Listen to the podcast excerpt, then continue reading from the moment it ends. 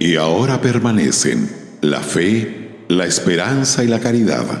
Estas tres, empero la mayor de ellas es la caridad. Primera de Corintios 13, verso 13.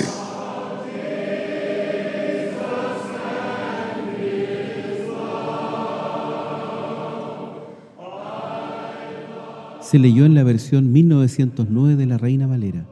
La mayor es la caridad palabra desconocida para muchos hoy en día, pero más desconocido es lo que ella significa. En nuestras versiones y traducciones actuales de la Biblia se lee, el mayor de ellos es el amor. El amor es la gracia cristiana más elevada. Todos profesan admirarlo.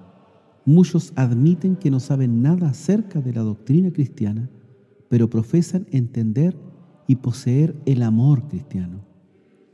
Muchos tienen ideas falsas acerca del amor, las cuales deberían ser corregidas.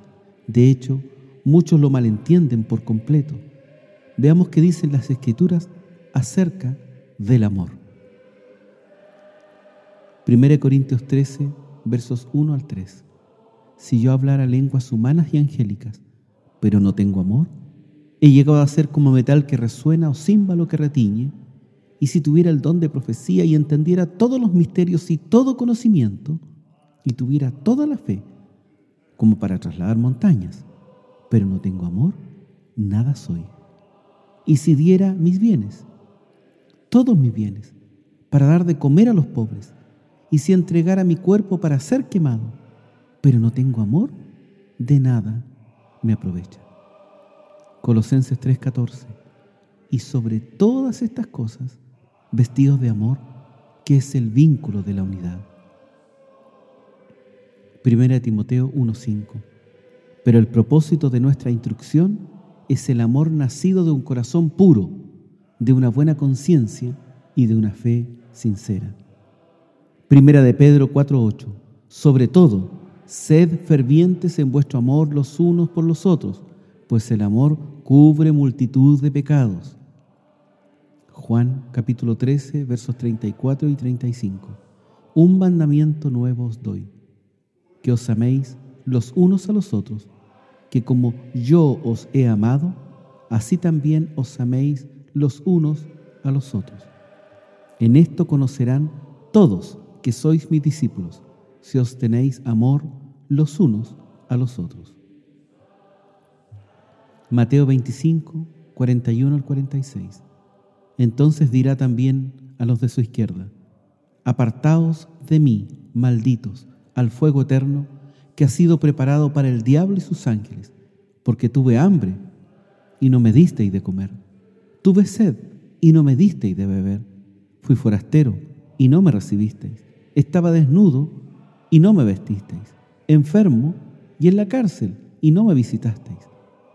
Entonces ellos también responderán diciendo, Señor, ¿cuándo te vimos hambriento o sediento, o como forastero, o desnudo, o enfermo, o en la cárcel, y no te servimos? Él entonces le responderá diciendo, en verdad os digo que en cuanto no lo hicisteis a uno de los más pequeños de estos, tampoco a mí lo hicisteis.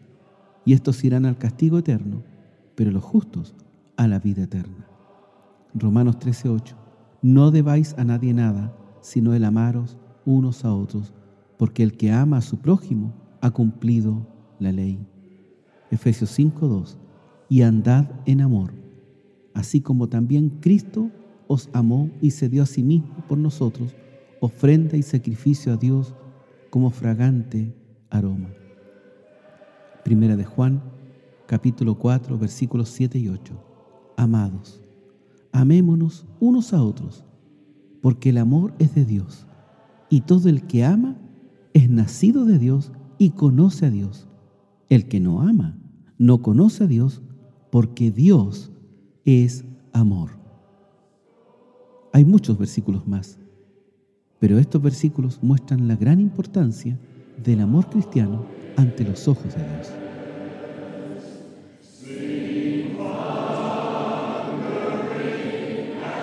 Radio Gracia y Paz, acompañándote cada día.